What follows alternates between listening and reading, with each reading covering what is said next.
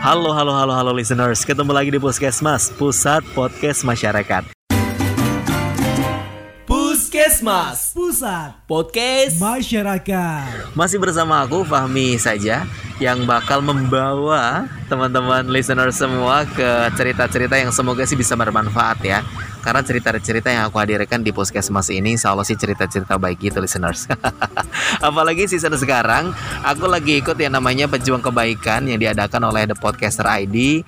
Jadi kita selama bulan Ramadan ini bakal bikin konten-konten yang semoga konten-kontennya bisa bermanfaat untuk uh, kamu listeners ya yang mendengarkan. Topiknya sih pokoknya ada pada kata kebaikan ya, pejuang kebaikan kayak gitu gitulah.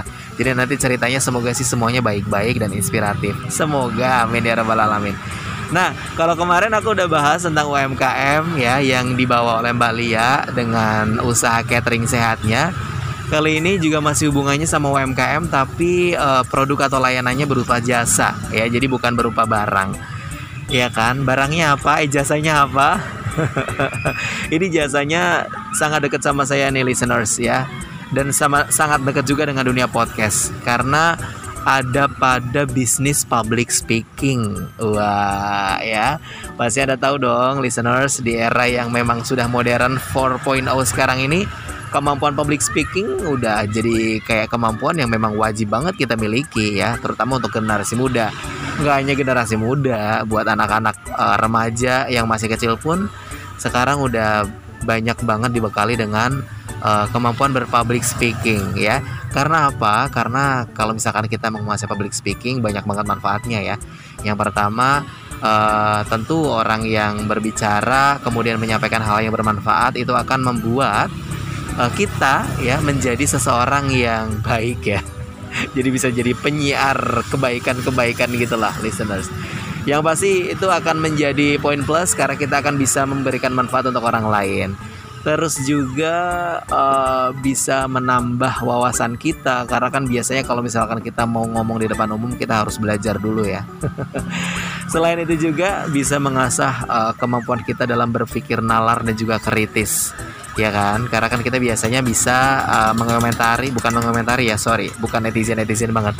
Kita bisa uh, merespon gitu ya hal-hal yang terjadi di sekitar kita kayak gitu kan. Kemudian dengan buah pikiran kita bagaimana kita melangkah dan lain sebagainya dan masih banyak lagi lah uh, apa namanya manfaat dari public speaking dan pasti yakin saya Anda juga tahu gitu ya manfaatnya public speaking itu apa Nah, kali ini aku bakal bahas ya salah satu temen aku nih, sahabat aku banget uh, yang bikin usaha ya. Uh, dia pengen banget ningkatin skill di ranah public speaking. Buat nggak hanya buat orang dewasa aja, tapi kelas-kelas yang dia share atau tawarkan itu adalah juga buat anak-anak. Baru usia lima tahun bahkan ya sampai dengan dewasa. Bahkan orang tua juga udah banyak banget yang pada ikut kelas public speaking teman saya ini. Iya. Namanya adalah dia Adikara Speaking Class ya kebetulan nih guys. Kebetulan ini agak-agak sedikit promo sih kebetulan aku jadi salah satu coachnya di dia Adikara Speaking Class ini. Dan beberapa uh, temen yang aku handle kemarin sih aku rame-rame dan seru-seruan bareng sama anak-anak gitu. Jadi kita belajar public speaking uh, belajar gimana cara nge-podcast gimana jadi reporter presenter dan lain sebagainya kayak gitu-gitu. Ya walaupun pengalaman aku belum begitu banyak sih tapi kata orang sih kalau uh, apa ya ilmu yang kita share walaupun itu sedikit insya Allah kalau bermanfaat ya manfaatnya akan balik lagi ke kita kayak gitu ya. Jadi sih semangatnya semangat berbagi sih guys. Ya walaupun belum punya banyak pengalaman tapi nggak ada salahnya juga kita share ke orang-orang yang juga suka dengan dunia itu Well, yang bakal cerita adalah dia Adikara, tentu ya namanya dia Adikara Speaking Class. Ya bakal cerita adalah dia Adikara. Dia ini adalah temen aku sejak kuliah dulu banget ya. Sejak kuliah bareng kemudian pas di radio kampus juga bareng. Kemudian kemarin sempat ngajar waktu di Jogja dia dosen kemudian dia ngajakin aku buat ngajar juga. Ya udah kita bareng ngajar. Dan sekarang kita juga sama-sama pengen ngembangin si DASC ya singkatannya ya dia di Kara Speaking Class ini. Yaudah kita akan denger langsung aja cerita dari dia keseruan dia dalam mengelola kelas-kelas online ya tentang public speaking ini. Oke, okay, check this one out.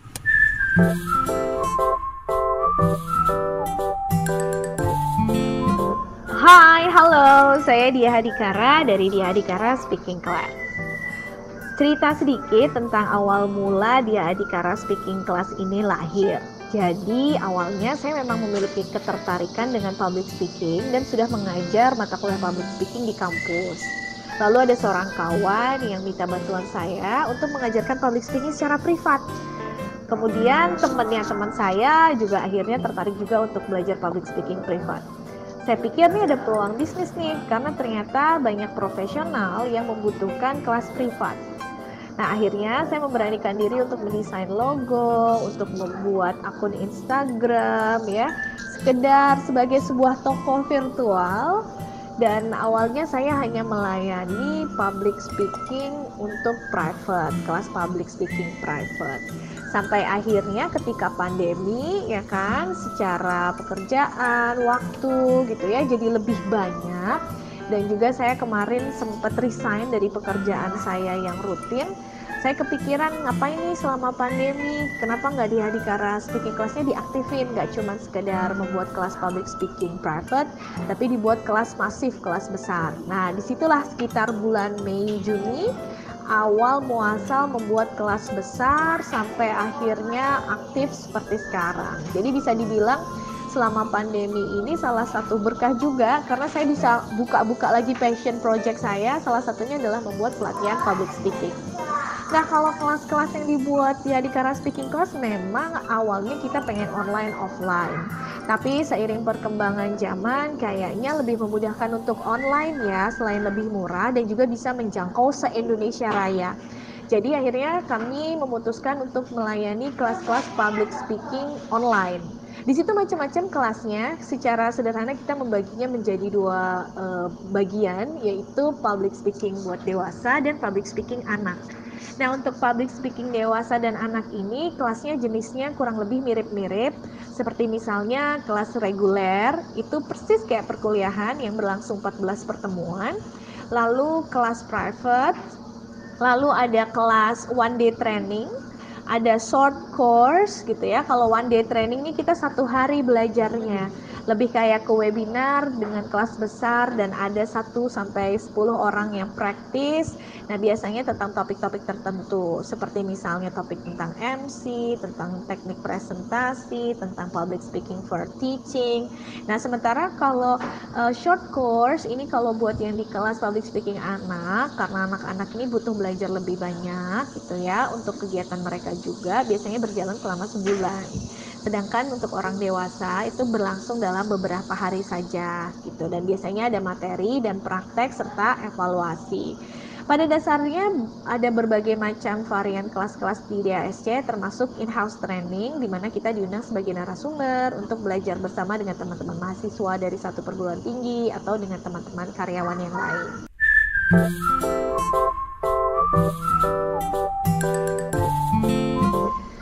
Kenapa akhirnya sampai buka-buka kelas tersebut? Memang awalnya itu kelas kita hanya private dan basic public speaking. Kemudian ada peminatnya.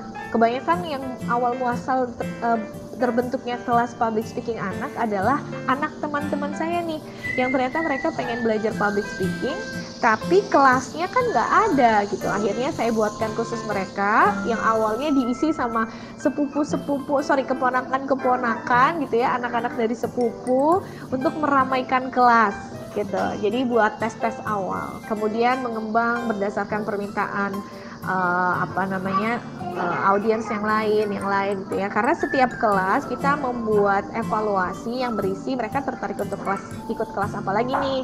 Nah kalau dan juga banyak juga yang request dengan DM di Instagram. Uh, ada nggak kelas A ada nggak kelas B? Aku pengen dong ikut kelas A B C gitu. Dan dari situ kita akhirnya membuka kelas-kelas dengan tema-tema tertentu. Jadi tentu awalnya selain kita membuat pasar juga ada permintaan dari masyarakat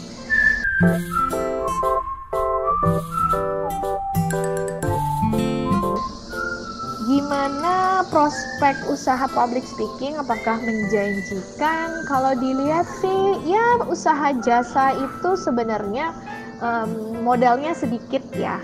Modal sedikit artinya kita nggak perlu stok barang untuk dijual gitu tapi yang jadi sulit adalah karena ini berkaitan dengan keterampilan kemampuan sehingga coachnya harus lebih banyak memperkaya diri dan kita harus lebih kreatif untuk membuat kelas-kelas nah PR-nya adalah memang public speaking ini banyak orang yang tahu kalau public speaking itu penting, tapi tidak semua mau menginvestasikan uangnya untuk belajar public speaking kan gitu. Jadi di sini kami juga masih mengedukasi betapa pentingnya belajar public speaking dan memang kami memberikan berbagai macam pilihan biaya. Untuk yang mereka pengen eksklusif, waktunya sibuk gitu ya, mereka ingin fokus, ya kami sarankan ke private tapi memang lebih mahal. Kalau mereka pengen yang lebih murah, ya memang kelasnya jadi lebih besar. Jadi kami sengaja membuat berbagai macam kelas agar apa ya pangsa pasarnya ini luas dan bisa dicapai di seluruh Indonesia karena kami memang ber apa ya be, memiliki mimpi bahwa orang-orang itu akan lebih bermanfaat jika mereka berani berbicara. Semua orang punya hal baik dalam dirinya dan itu harus di-share. Jadi memang kelas kami tidak terlalu mahal karena harapannya bisa menjangkau di berbagai kalangan. Nah ini termasuk uh, bisnis yang prospek ya menurut saya karena selama ini public speaking course itu berdiri di kota-kota besar dan biayanya cukup mahal. Nah dengan adanya pandemi orang jadi lebih familiar ke online sehingga biaya saya untuk kayak variabel gedung, variabel uh, apa biaya-biaya fixed cost yang lain sebagainya itu tidak banyak sehingga kelasnya bisa dibuat terjangkau tanpa mengurangkan mengurangi kualitas.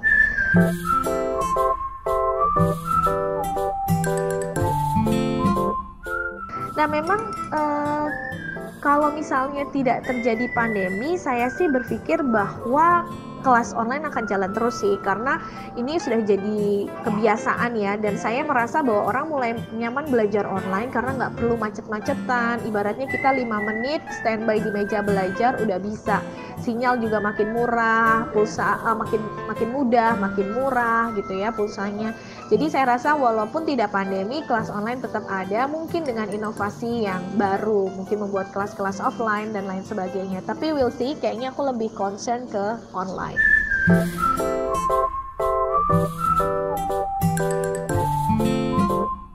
Memang untuk inovasi itu penting ya dalam hal mengembangkan bisnis. Nah, di sini kita harus melakukan punya visi misi yang jelas gitu. Setiap kita membuka usaha, visinya mau jadi apa sih? Lalu untuk mencapai visi tersebut, kita punya misi apa aja nih milestone-nya tahun pertama, tahun kedua, tahun ketiga, tahun keempat. Nah, itu adalah beberapa hal yang harus dicapai. Mulai dari target bulanan, target enam bulanan, target tahunan yang meliputi berbagai macam hal. Seperti misalnya omset per bulan harus berapa nih, terus follower berapa nih, terus uh, perkembangan tiap tahun harus ada berkembang. Kalau kemarin misalnya websitenya masih gitu aja diperkaya. Kalau misalnya kemarin nih hanya kelas online yang itu-itu aja harus lebih banyak variasi kolaborasi atau membuat uh, apa namanya imo, uh, kelas e-learning dan lain sebagainya. Jadi memang sudah ada uh, milestone-nya dan salah satu cara berinovasi adalah aktif di seminar-seminar bisnis, terus juga kita uh, amati tiru modifikasi ya, kita lihat pesaing-pesaing kita yang sudah ada dan sudah jauh lebih berhasil. Terus jangan juga uh, berhenti belajar karena saya pun masih juga ikut kelas public speaking yang lain, saya pun masih harus membaca buku dan saya pun masih harus belajar dari teman-teman komunitas bisnis yang lain. Jadi salah satunya adalah mau belajar untuk bisa mendapatkan ide-ide berinovasi.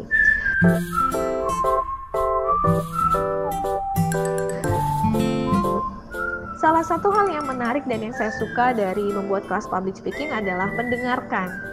Salah satu cara untuk memperkaya diri belajar itu selain membaca adalah mendengarkan. Karena saya bertemu begitu banyak orang dari begitu latar belakang pendidikan yang berbeda-beda, status ekonomi berbeda, pengalaman yang berbeda, saya juga mendapatkan banyak pengetahuan. Seperti misalnya nih, uh, peserta private saya adalah seorang UX designer. Dari situ saya jadi tahu banyak tentang UX misalnya. Walaupun tidak expert, tapi setidaknya saya tahu, saya belajar dari dia atau ketika ada klien kita yang juga dosen dalam mata pelajaran atau topik yang lain atau mereka itu punya expertise di bidang tertentu. Bahkan kadang siswa di Adikara Speaking Class itu memiliki perspektif yang berbeda yang beyond my expectation. Sehingga kadang saya juga belajar dari mereka memperkaya diri dari pengalaman mereka. Uh, karena banyak sekali hal-hal yang bisa saya dapatkan dari kelas-kelas uh, anak-anak bahkan kelas-kelas dewasa apalagi kelas-kelas private.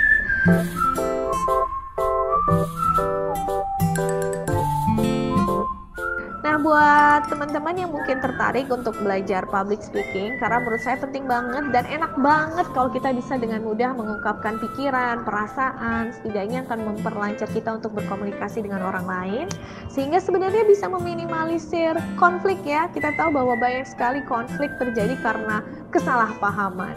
Sehingga buat teman-teman semua yang tertarik untuk ikut kelas di Dia Adikara Speaking Class, boleh banget follow Instagram kita di Dia Adikara Speaking Class atau tinggal search aja Dia Adikara Speaking Class. Diahnya pakai D I Y A H ya, Dia uh, Adikara biasa speaking class atau mau tahu banyak tentang public speaking anak tinggal search at public speaking anak bintang kecil itu by di Adikara speaking class atau juga bisa buka-buka website kita di www.daspeakingclass.com Oke, terima kasih banyak. Semoga secuil percakapan kita bisa menginspirasi teman-teman di luar sana untuk terus berusaha mengembangkan bisnis dan menjadi mandiri bahkan membuka lapangan kerja buat saudara-saudara kita yang lain. Sukses semuanya. Bye bye.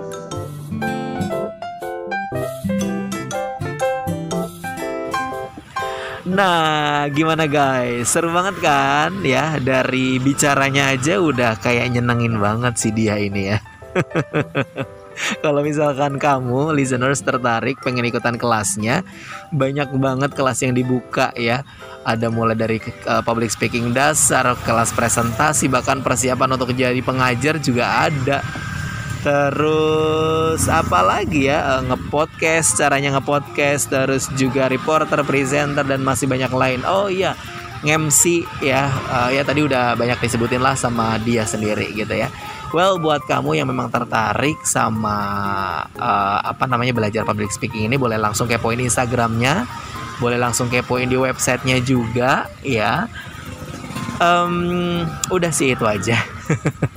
Nanti aku taruh di deskripsi ya untuk uh, apa namanya tadi kontak-kontak yang bisa kamu hubungin ketika pengen tertarik ikutan gabung di public speakingnya. Ya udah, kita ketemu lagi di Puskesmas episode berikutnya. Terima kasih tetap dengarkan dan kita ketemu lagi di episode berikutnya dalam edisi spesial Pejuang Kebaikan season keempat Puskesmas, Pusat Podcast Masyarakat. Terima kasih telah mendengarkan Puskesmas. Pusat Podcast Masyarakat. Jangan lupa dengarkan lagi minggu depan. Semoga cepat sembuh.